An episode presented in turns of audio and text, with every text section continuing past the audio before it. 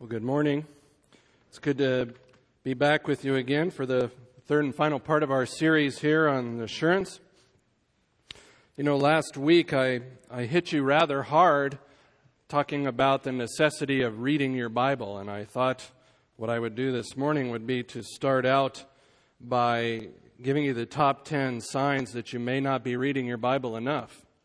So, you know where this is going, don't you?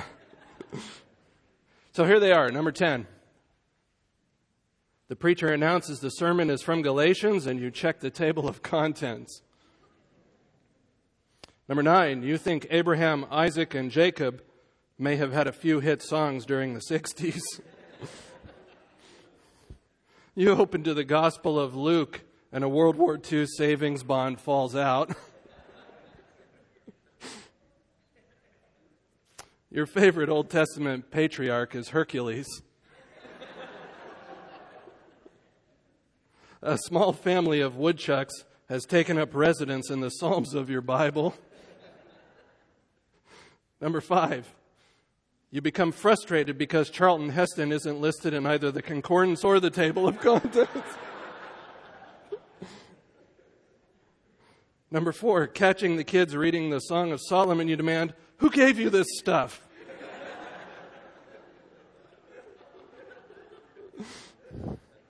Number three, you think the minor prophets worked in the quarries. Number two, you keep falling for it every time Pastor tells you to turn to first condominiums. And the number one sign you may not be reading your Bible enough. The kids keep asking too many questions about your usual bedtime story Jonah the shepherd boy and his ark of many colors.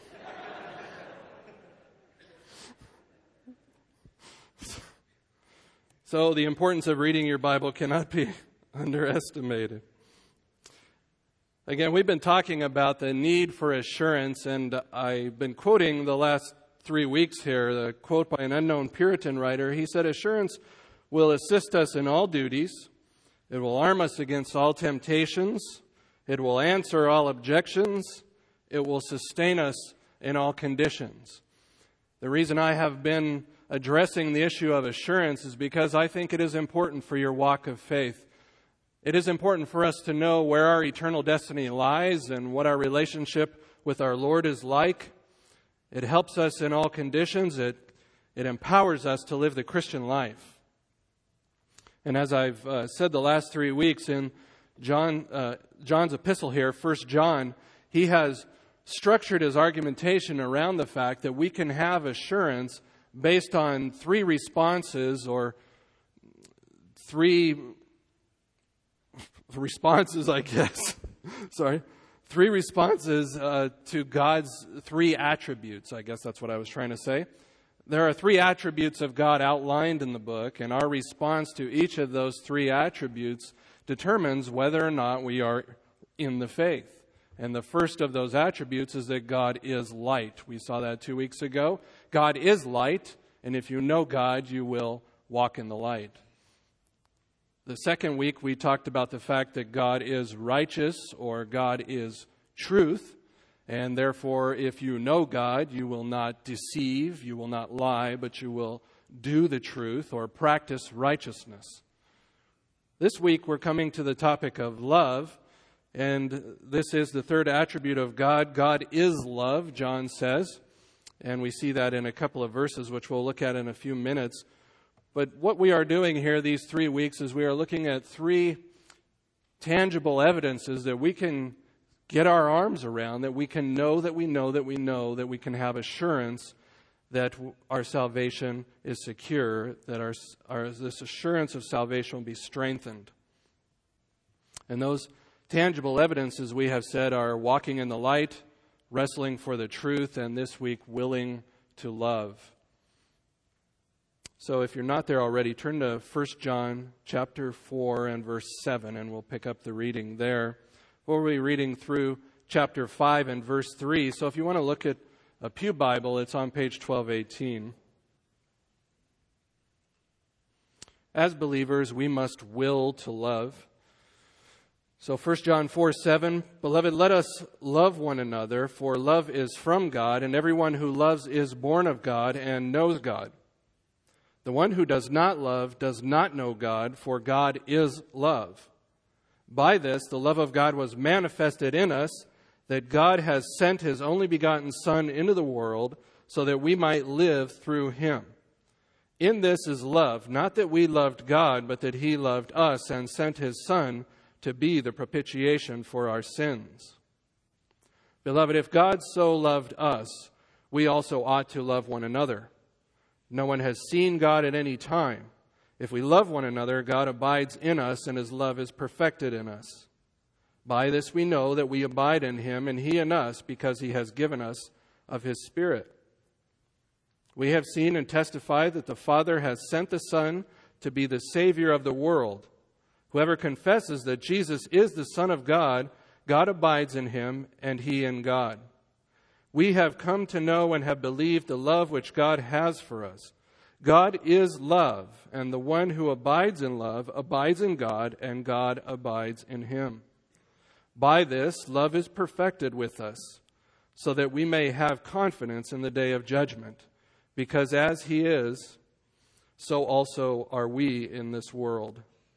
There is no fear in love, but perfect love casts out fear, because fear involves punishment, and the one who fears is not perfected in love. We love because he first loved us. If someone says, I love God and hates his brother, he is a liar. For the one who does not love his brother whom he has seen cannot love God whom he has not seen. And this is the commandment we have from him that the one who loves God should love his brother also. Whoever believes that Jesus is the Christ is born of God, and whoever loves the Father loves the child born of him. By this we know that we love the children of God, when we love God and observe his commandments. For this is the love of God, that we keep his commandments, and his commandments are not burdensome.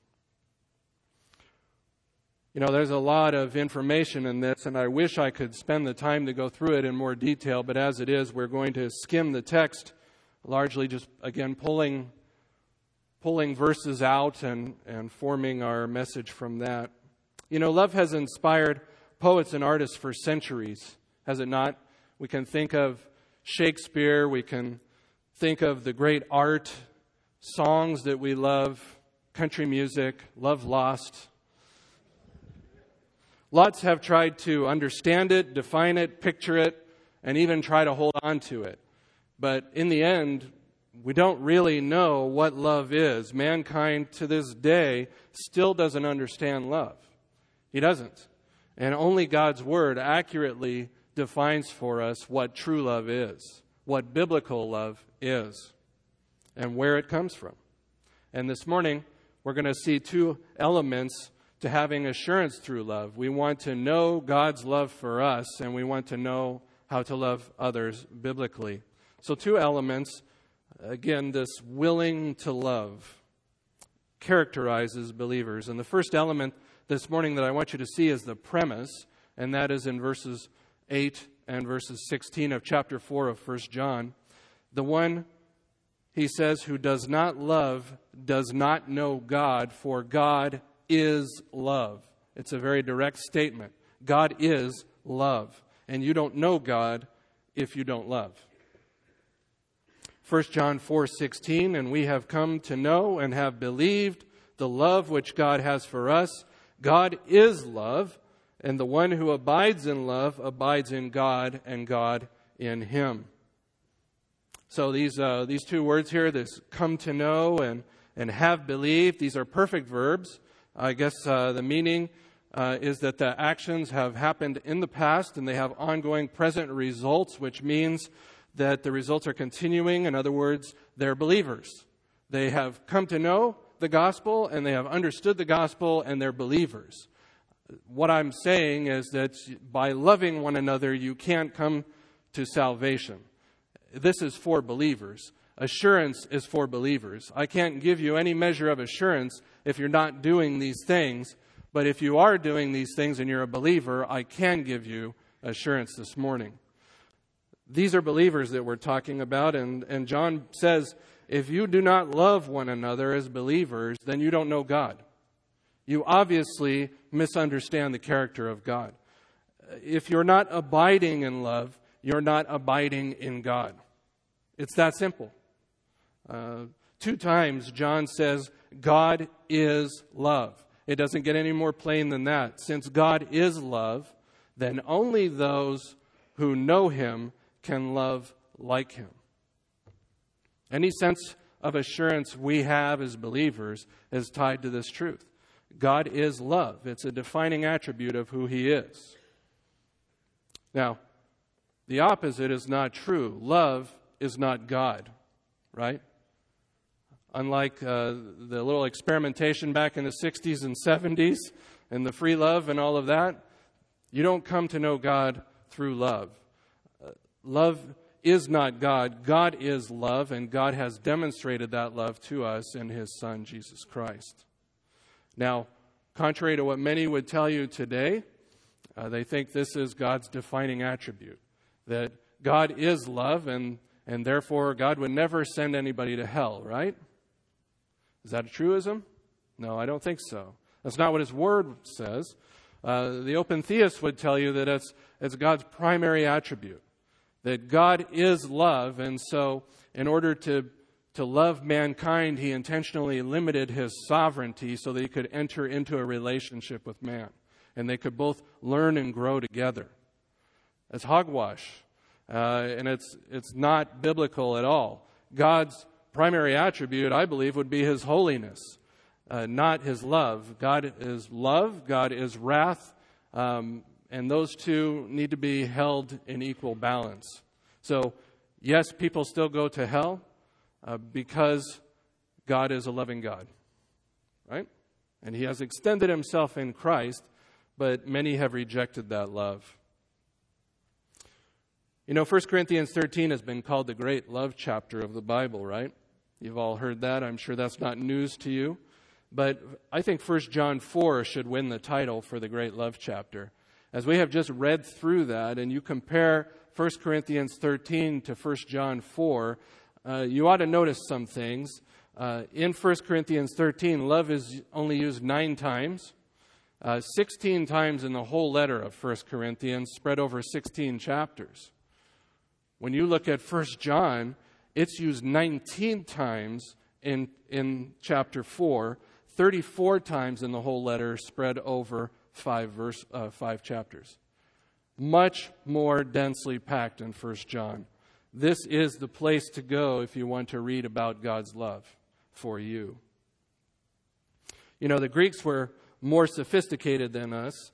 Uh, they used four different words for love. You've probably heard this before, right? A little more accurate in their language. We say, love this, I, I love that, I love my car, I love I love all you guys. I love this church. I, you know, we throw love around a lot, but, but the Greeks defined it a little more accurately. They had phileo love, right?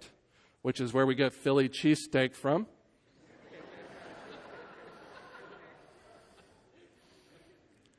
Storge, right? More familial type of love. Eros, which is more of the physical love. And then agape love, which is God's love for mankind. It's, it's loving the other despite their lovability, despite their unlovability, I should say. It's, it's sacrificial, it's, it's willful love. And that's what we're talking about this morning. We have to will to love other people because it doesn't come naturally, does it? It doesn't come naturally unless there's something in it for us. Turn to Ephesians chapter 5, if you will. Turn to the left. Ephesians chapter 5, verses 1 and 2.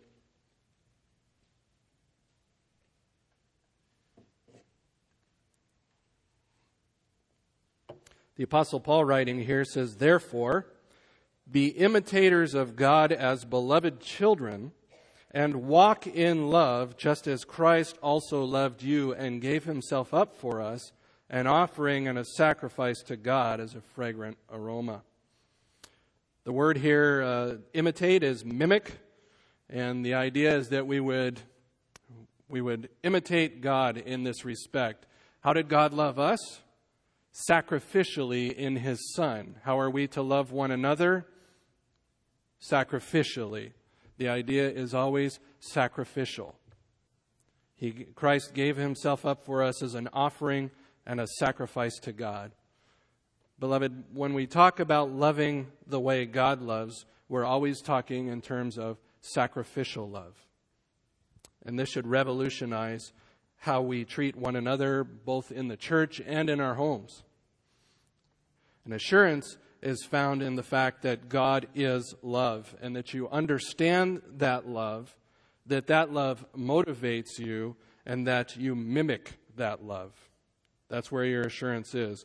Uh, again, we're looking at God's primary, uh, not his primary attributes. We're looking at three of God's attributes here God is light, God is truth, and God is love. And if you know God, you will imitate him. And that's John's whole point. So, the second element I want to see, I'm moving through quickly this morning because we are going to celebrate communion together today. So, the second element is the perfections, and there really are three of them uh, three perfections of God's love, uh, which should compel us to love one another. In this, in this book, the uh, Apostle John says four times that God's love is perfected in believers. Four times.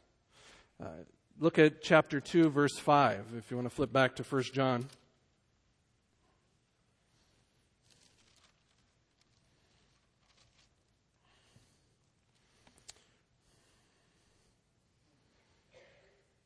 Can actually back up to verse 4. He says, uh, chapter 2, verse 4 The one who says, I have come to know him and does not keep his commandments is a liar, and the truth is not in him. But verse 5 But whoever keeps his word, in him the love of God has truly been perfected. Very plain statement. Chapter 4, verse 12, we read it this morning. No one has seen God at any time, but if we love one another, God abides in us and his love is perfected in us. Verse 17 By this love is perfected with us, so that we may have confidence in the day of judgment, because as he is, so also are we in the world. Playing off the statement, God is love, and the one who abides in God, God abides in him. And verse 18 There is no fear in love but perfect love casts out fear because fear involves punishment, and the one who fears is not perfected in love.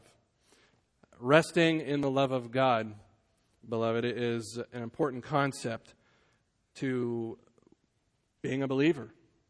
Being a believer, knowing God's love and imitating God's love. So the question is this idea of perfecting God's love, you're probably asking yourself, how could I possibly contribute anything to the love of God, right? How could I perfect the love of God?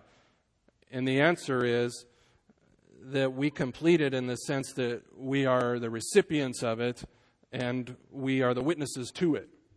That's the only way, really. We don't have anything to do with it. In and of itself, God's love is perfect. He has loved us perfectly in Christ. So, again, what I want to do is look at three perfections here. The first perfection is that God sacrificed his son for us.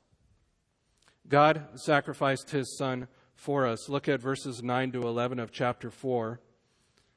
By this, the love of God was manifested in us, that God has sent his only begotten Son into the world so that we might live through him. In this is love, not that we loved God, but that he loved us and sent his Son to be the propitiation for our sins. Beloved, if God so loved us, we also ought to love one another. And then 1 John 4:14 And we have beheld and bear witness that the Father has sent the Son to be the savior of the world. So, how has God love been perfected? Well, he sent the Son for us. He sacrificed his son for us. See, it isn't that when, when they use the word that God so loved the world, it isn't that he loved it so much. It's that he loved it in this way. in this way. This is how God loved the world sacrificially. Sacrificially, by giving us his son as a substitute for our sin. That's how he loved us. Uh, you know, you can read your Old Testament, you can scour it, and I did, looking for statements that said that God loves somebody or that God is love, and they're few and far between. There's only a handful of statements in your Old Testament that God loves somebody. Most of the time, they're commandments for his people to love him based on what he's done for them. But you scour the Old Testament and you can find a few statements. He loved the forefathers, Abraham, Isaac, and Jacob. He loved Solomon. He loved David. But this concept of God is love is a New Testament thing, right? This is New Testament stuff. John 3:16, for God so loved the world that what? He gave his only begotten son. And it wasn't that he again so loved the world. He loved it so much. It's that this is how he loved it. He loved it in this way in that he gave it his only begotten son. So the, the love of God, uh, turn to Romans 5 8, if you will. Let me just follow this up with one verse here. Romans chapter 5 and verse 8.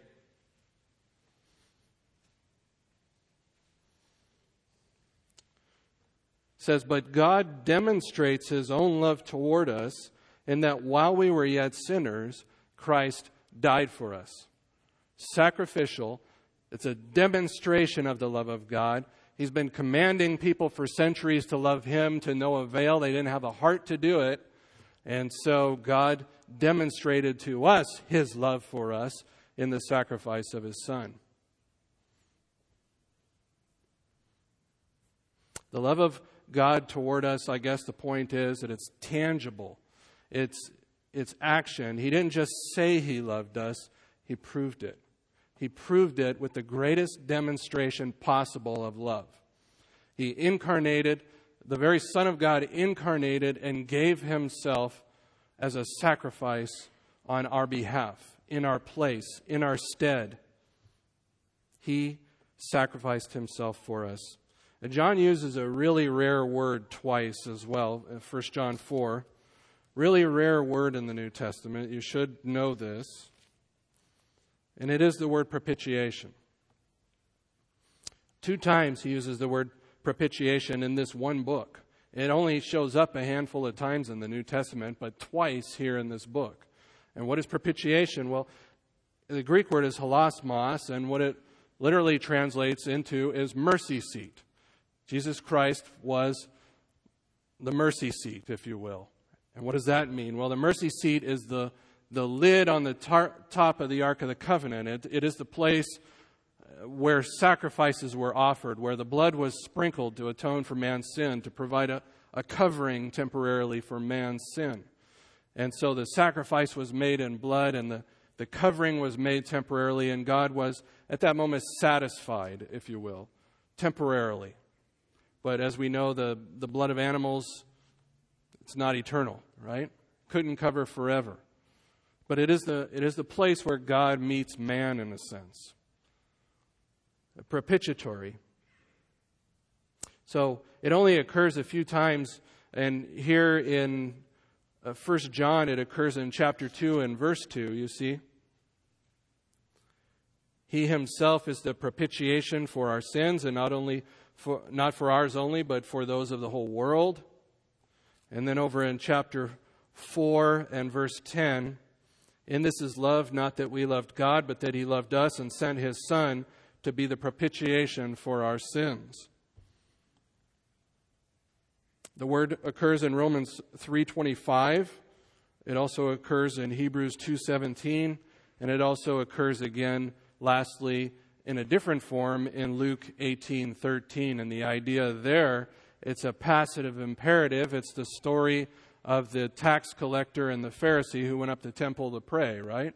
And the, the tax collector looked up, looked his eyes up to heaven and he asked God to be propitious towards him or merciful. Be merciful to me, Lord, the sinner. And I guess the reason I tell you all that is because there's a point to it, and that is that the wages of sin is death, right? So Christ died the death that we deserved. You know, the idea of a blood sacrifice for the sin of our souls is a little, sounds a little barbaric, doesn't it? It's not with the times. It's, it's a little old school. And there are people who, liberalism in particular, would argue that the blood sacrifice of Christ is barbaric. It's barbaric. What kind of God would demand a blood sacrifice? That's not sophisticated. That's not contemporary. But the reality is, our whole theology is built on the fact that Christ took our place. Christ died the death that we deserved. Christ is our sacrifice, He is our propitiation. He satisfies the wrath of God. And at that one moment, it's actually the greatest demonstration of the love of God. It's the greatest demonstration of the wrath of God and the love of God all at once in the taking of his son's life. It's the greatest act of love the world has ever seen or will ever see again. Christ died on our behalf. John Piper says this it's a prayer, and he says, I measure your love for me by the magnitude of the wrath I deserved and the wonder of your mercy by putting Christ in my place. A.W. Pink, we talked about him last week. He said, Christ died not in order to make God love us, but because he did love his people. Calvary is the supreme demonstration of divine love. Whenever you are tempted to doubt the love of God, Christian reader, go back to Calvary. God is love, and that love was demonstrated first and foremost in His Son, Jesus Christ. God sacrificed His Son for us. So, write this in your note. In order to love godly, I must love sacrificially. Sacrificially. If this is how God loved you, then this is how you are to love the brethren. 1 John 4:11 again, beloved, if God so loved us, we also ought to love one another. John 3:16, we've already talked about it. God so loved the world. But you know a good verse to memorize as a corollary to that? John 3:16, 1 John 3:16. Look at that with me. Beloved, we know love by this that he laid down his life for us, and we ought to lay down our lives for the brethren. God's love is sacrificial. Our love should be sacrificial. God sent his Son for us. The second perfection, God supplied his Spirit in us. God sacrificed his son for us. God supplied his spirit in us. 1 John 4:13. Another one of those by this we know statements, right? By this we know that we abide in him and he in us because he has given us his spirit. How do we know that we know that we know? Bottom line is you have the indwelling spirit or you don't. You either have it or you don't. You're either a professor or a possessor. Right? It's one or the other. Not only has God sacrificed his beloved Son on our behalf, but he has made his Spirit to dwell in us. Right? In us. The permanent indwelling of the Spirit of Christ provides us with the assurance that we will never be lost from the love of God. Never. It's permanent. Permanent means what? In Greek, it means permanent. Permanent means permanent.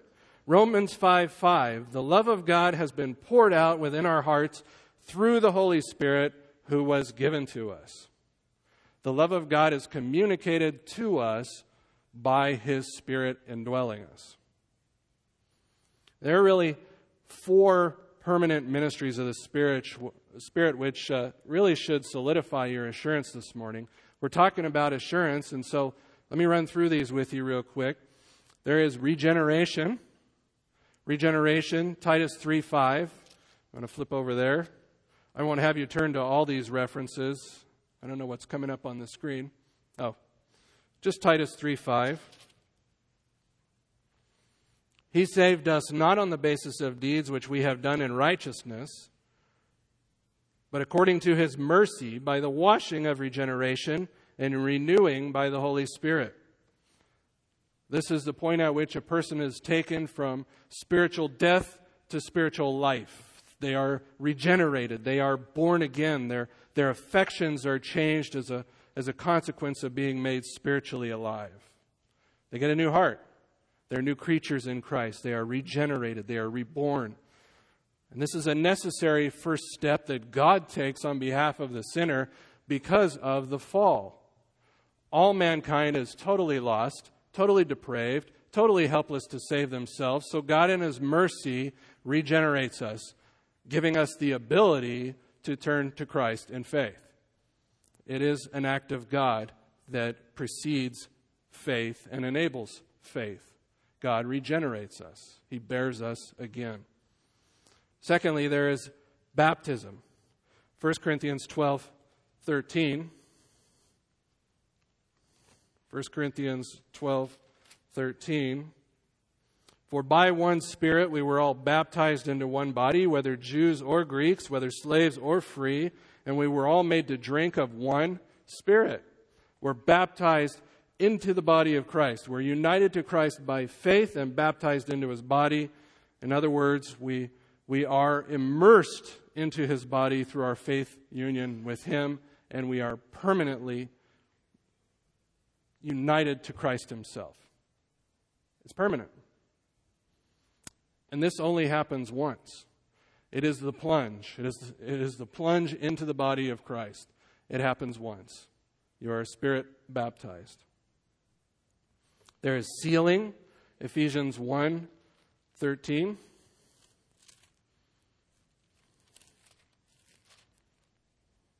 In him you also, after listening to the message of truth, the gospel of your salvation, having also believed, you were sealed in him with the Holy Spirit of promise, who is given as a pledge of our inheritance with a view to the redemption of God's own possession to the praise of his glory.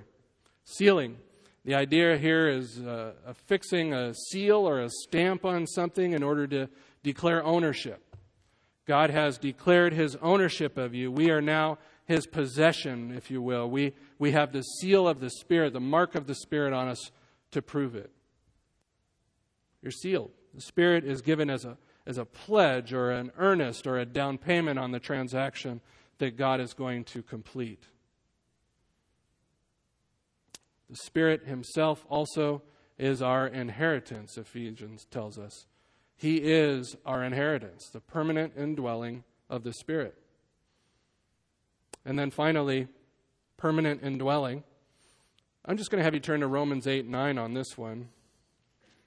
Romans 8 9.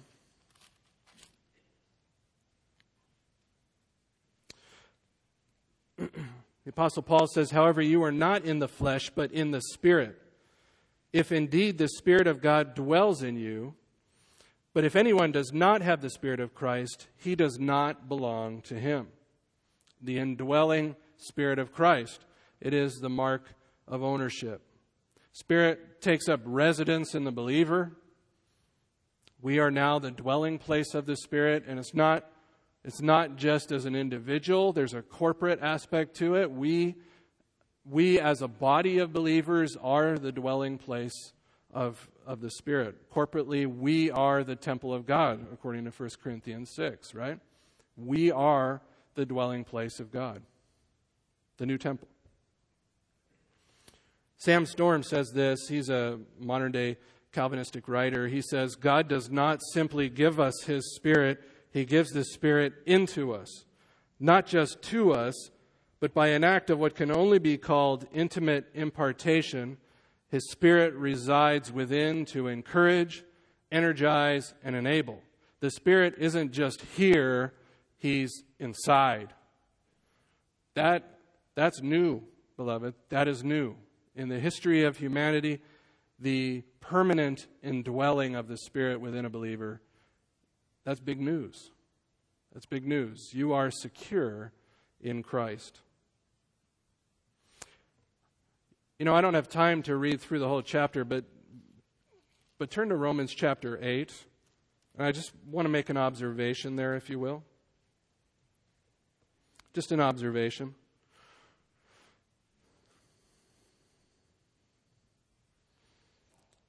Romans 8 2. Just track with me the word spirit through Romans 8.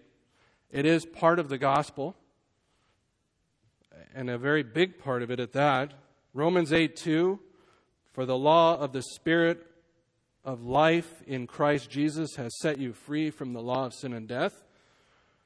Chap, uh, verse 4, the end of the verse, Spirit. verse 5, Spirit. Verse 6, Spirit. Verse 9, Spirit, three times. Verse 11, Spirit, twice. Verse 13, Spirit. Verse 14, Spirit. Verse 16, Spirit. Verse 23, Spirit. Verse 26, Spirit, twice. Verse 27, Spirit. And then what do you hit?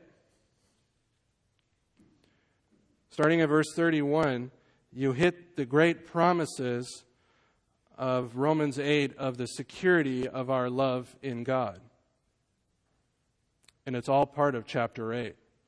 Uh, what I'm saying here is that the great promises uh, of God regarding what will separate us from the love of God in Christ Jesus, the reality is nothing, right? Nothing. Why is that?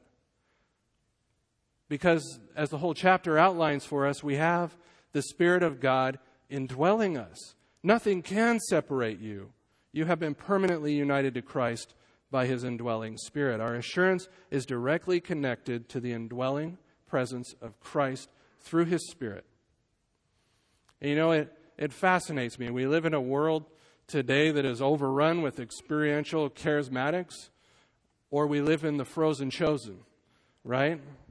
And, and the reality is, there are three members of the Godhead, are there not? And we only really spend time talking about two of them. We only really spend time trying to get to know two of them. But there's this whole other third person of the Trinity that is either exploited or lost completely from our theology.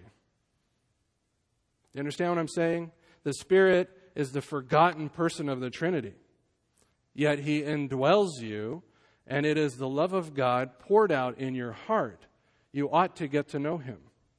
I guess that's what I'm saying. So, two perfections of God's love which should compel us to love one another. God sacrificed His Son for us. He supplied His Spirit in us. And third, perfection, God sanctifies sinners through us. Look at 1 John 4, verse 12.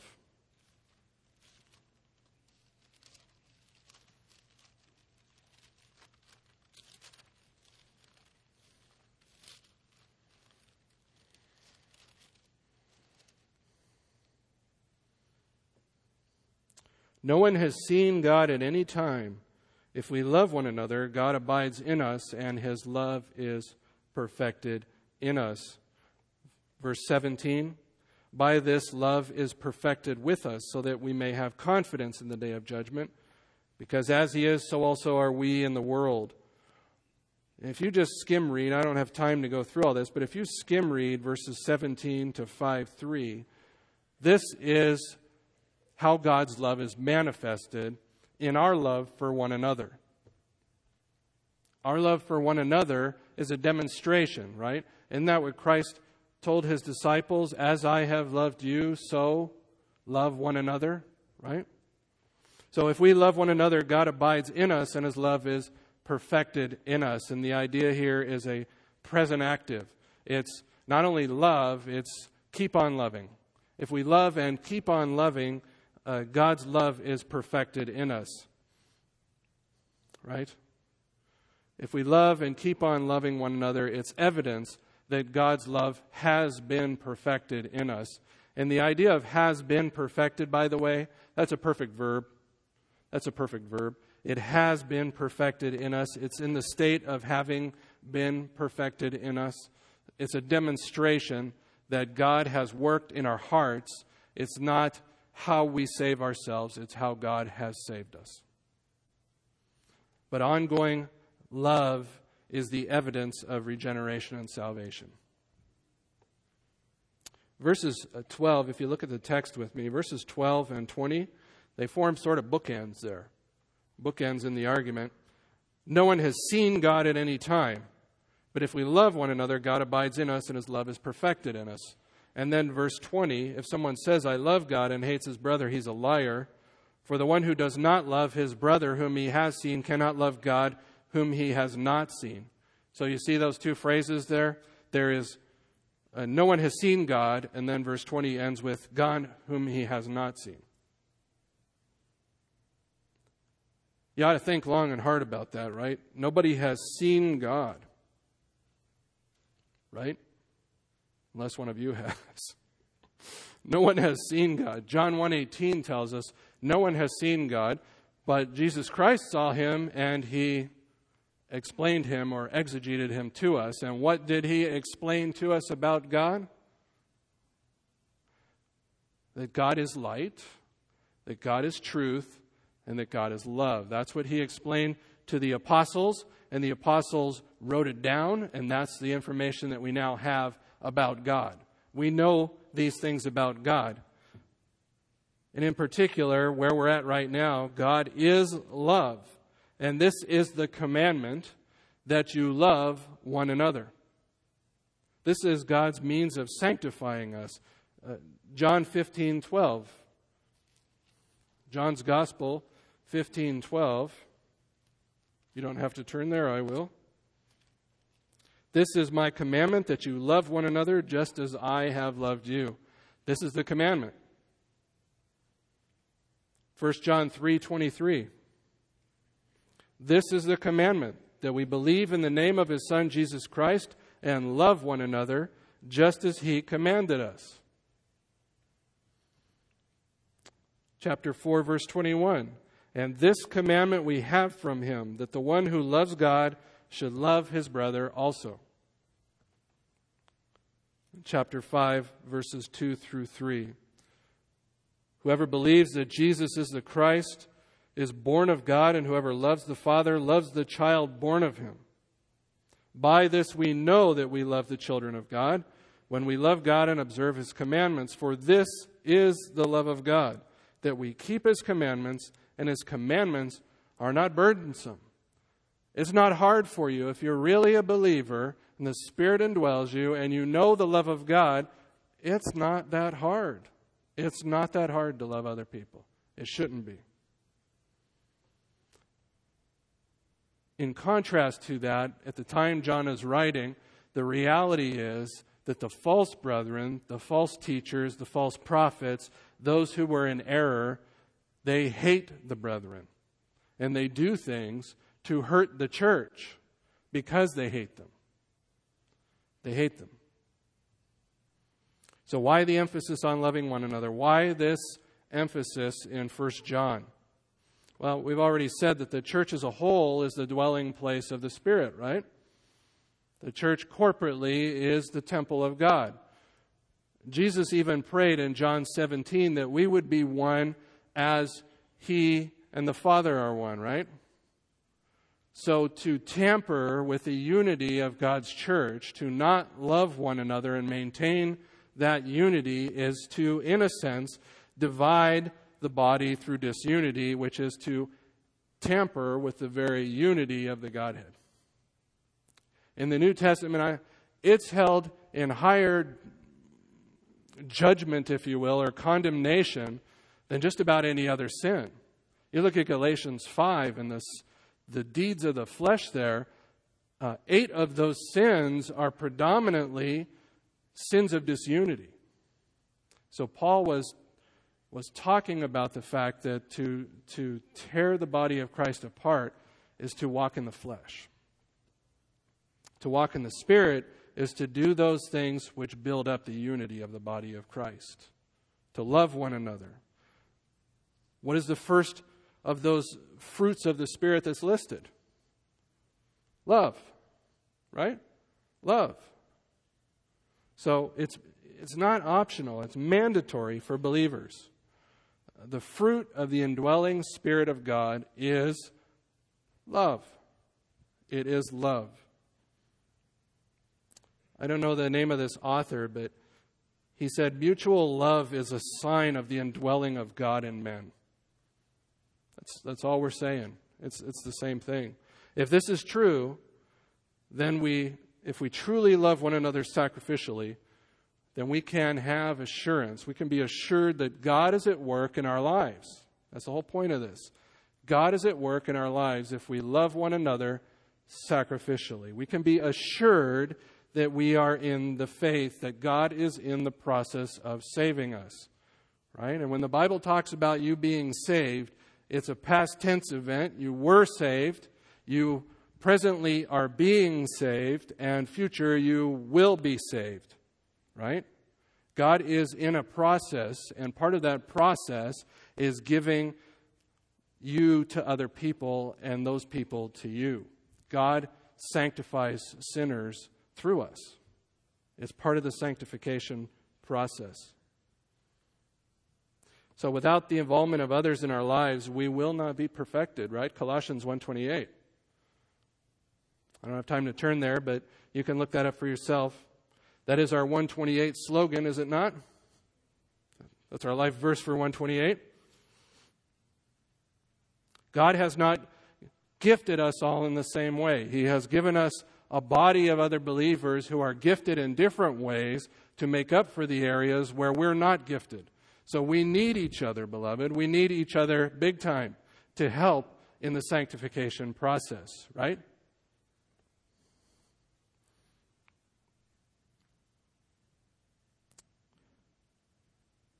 You know, the one another's are listed in throughout the New Testament. The, the word that's used is allelous. It's the word one another.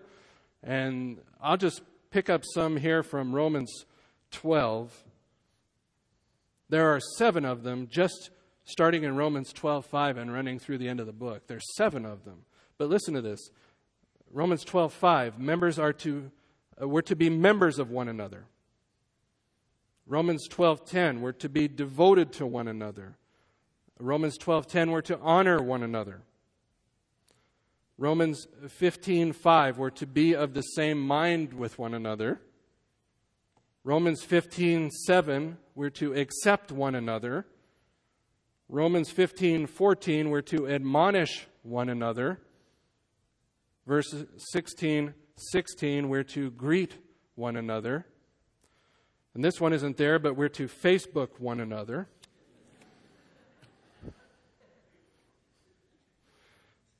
The one another's are implicit, they're all over the New Testament, beloved. Why is that? Because we are the one new man, Jews, Gentiles together, the new body of Christ, and we are to preserve that new entity by showing love to one another. Right?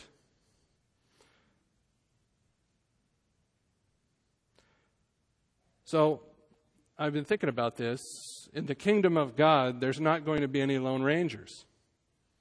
Right? There are no Lone Rangers in the church. There are no lone wolves. If you're a lone wolf, then you don't understand the love of God.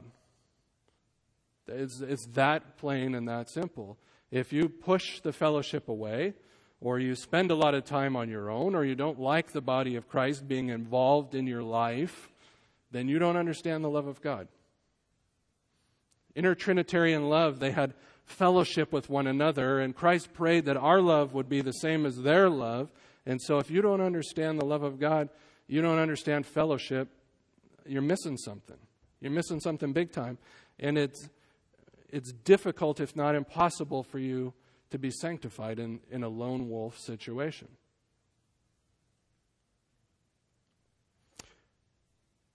You know, application wise, uh, you know, the reason why we place so much emphasis on small groups, small group ministry around here, is that our love for one another should be radically different from the world around us. It should be so radically different that people would look at it and they would go, wow, that's what I need. That is different than anything I have seen before. And it's not just the small groups, it's our families. People should see our families and they should go, wow, I've never seen anything like that. Right? It, it, it should be head and shoulders above anything else that you've seen. And the reason why is not so that we look good. The reason why is that it's, it should be unexplainable apart from the work of God in our lives.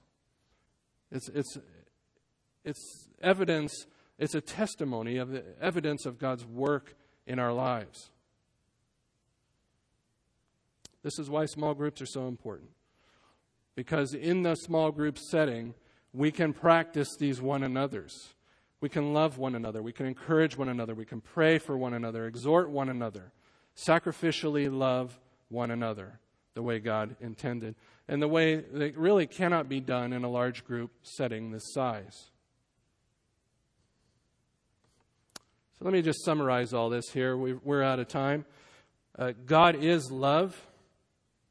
So if I said this another way this morning, He has given us the person of His Son, the power of His Spirit, and the presence of the saints to compel and enable us to love one another as He has loved us. Your assurance this morning is to be found in your response to these three attributes of God God is light, God is truth, God is love. If we know Him truly, we will imitate Him. If we are imitating Him, then we can be assured that He is at work in our lives. John even says that, by the way, in his epistle here, John 3 18 to 19.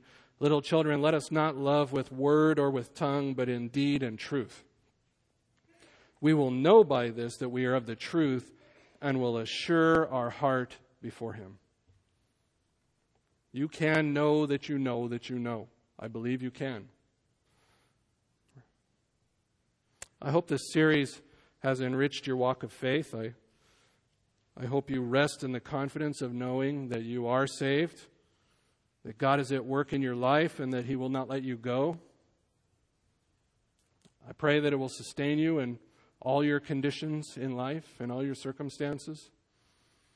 For those of you who do not, these truths do not resonate with you, though, you do not know the love of God in Christ Jesus, then please talk to me after the service. If you are not assured, if you walked away from here feeling like I don't have an assurance that I'm saved, I'm not walking in the light, I'm not walking in the truth, I'm not loving the brethren, then something, you're missing something.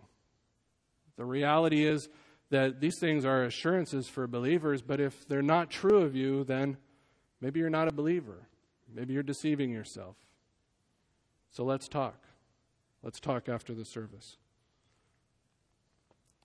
I'm going to lead us in communion here this morning as we talk about the sacrificial love of God this morning. I wanted you to turn to Isaiah 53. You know, one of our points was that God sacrificed his son for us. And as we come to the communion table this morning, that reality is never more apparent than in the demonstration of this meal, right? We can celebrate communion together because this bread is the body of Christ, this blood is the blood of Christ. These memorial meal pictures what Isaiah 53 says so clearly here. Verse 4 Surely our griefs he himself bore. Uh, as I'm reading through here, I want you to think in terms of the substitutionary atonement of Christ. And look how many times the word our is used in here. Okay? Because what it means is that Christ did this for our sins, our iniquities, our transgressions. Okay? Just follow the reading and think in those terms. Surely our griefs he himself bore and our sorrows he carried, yet we ourselves esteemed him stricken, smitten of God, and afflicted. But he was pierced through for our transgressions, he was crushed for our iniquities. The chastening of our well being fell upon him, and by his scourging we are healed. All of us, like sheep, have gone astray. Each of us has turned to his own way, but the Lord has caused the iniquity of us all to fall on him. You understand that? You understand what that means? That at Calvary, the love of God was demonstrated for you tangibly because all of your stuff, all of your sin, all of your iniquity, all of your transgressions were heaped upon Christ. And there they were nailed to that cross. And when Christ was buried, your sins were buried. When Christ was raised, you were raised with him. And now, beloved, you cannot be separated from that. Beloved, this table is symbolic of our assurance. Right? And you know, when we, when we look at Paul's great exhortation in 1 Corinthians 11 about the communion table and the reason some of those believers were falling asleep or dying off or, or whatever, their failure to discern the body, what is that? Well, it's because they were not loving the brethren.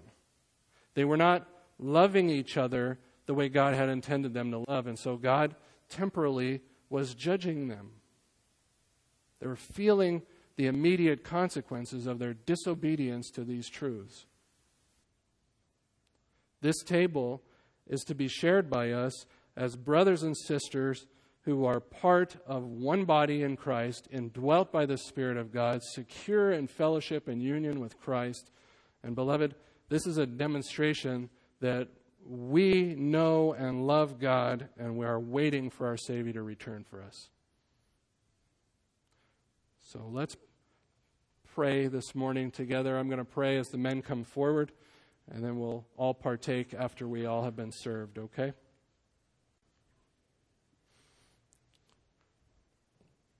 Our God and our Father, we thank you for who you are, that you're a God of love, that you have poured out that love within our hearts through your Spirit that you have given us, not withheld anything from us, and given us your beloved Son, Jesus Christ, as a stand in, as a substitute for all of our transgressions, for all of our iniquities, for all of our sin, for all of our sickness. It was all placed on him, our Father. And we, in return, get his righteousness. Father, thank you for loving us in this way. Thank you for loving us by giving us your Spirit. Thank you for loving us by giving us the church. Father, we pray that our love would be reflected back to you this morning. And as we partake of this meal together, it's just a visible demonstration of your love for us. We, we pray that, Father, we would mirror that love in our walk with Christ. We pray these things for his sake. Amen. Good morning, everybody. I'm going to read from Romans 5 8. But God demonstrates, you know, when I opened up my uh, iPod, it's been a while since I opened it, and an electronic check came out of it. An old electronic, I was, never mind, sorry. I'll back to it. Thank you, Simon. But God demonstrates his own love toward us in that while we were yet sinners, Christ died for us. Much more than having been, now been justified by his blood, we shall be saved from the wrath of God through him. For if while we were enemies, we were enemies, we were reconciled to God through the death of his Son, much more, having been reconciled, we shall be saved by his life. And I can't help but think we don't appreciate what Christ has done enough in our life. And guys, I want you to imagine that you committed a crime. And that crime is so bad that the law is going to come to your house, take you away, put you through trial, and then condemn you to death. But instead of coming to get you, they come and get and got your wife. And they took her and you never said anything. They tried her. and they murdered her, how would you feel? Would you feel terrible? I think we need to feel that anguish, that pain for our own sin. So, this story, this song, is about what Christ did. And I want you to imagine yourself being there, witnessing his murder for you. And I truly believe that you cannot truly appreciate what he did for you until you fully understand your own wretchedness.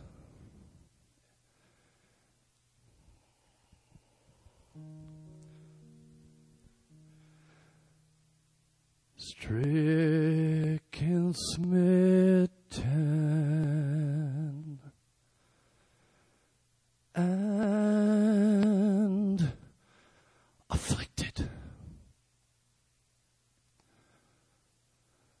See him dying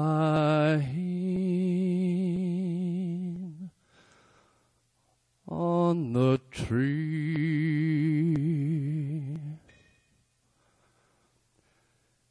Tis the Christ by man rejected. Yes, my soul. Tis he, tis he. Tis the long expected prophet. It was David's son, yet David's Lord proof I see sufficient of it. Tis the true and faithful word. Tell me who hear him groan. Was there ever grief like his? Friends through fear, it's caused disowned. Foes insulting his distress. Many hands were raised to wound him, none would interpose to save. But the deep stroke that pierced him was the stroke that justice gave. Here we Ye who think of sin so lightly, nor suppose the evil great, here may view its nature rightly, here is guilt may estimate. Mark the sacrifice appointed, see who bears the awful load. Tis the word, the Lord's anointed, tis the word, the Son of God.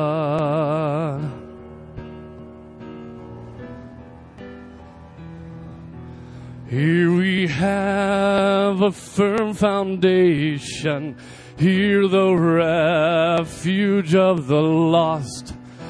Here's the rock of our salvation. Here's the name of which we boast. Lamb of God, for sinners wounded, sacrificed cancel all our guilt.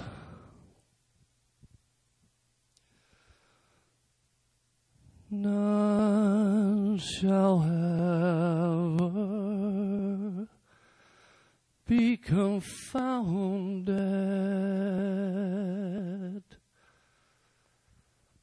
who on him our hope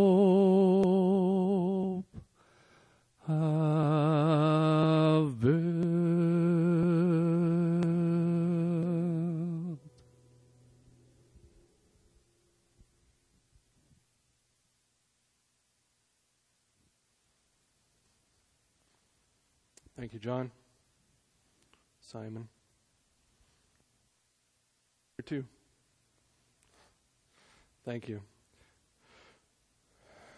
Let's take together in remembrance of our Savior and his sacrifice on our behalf.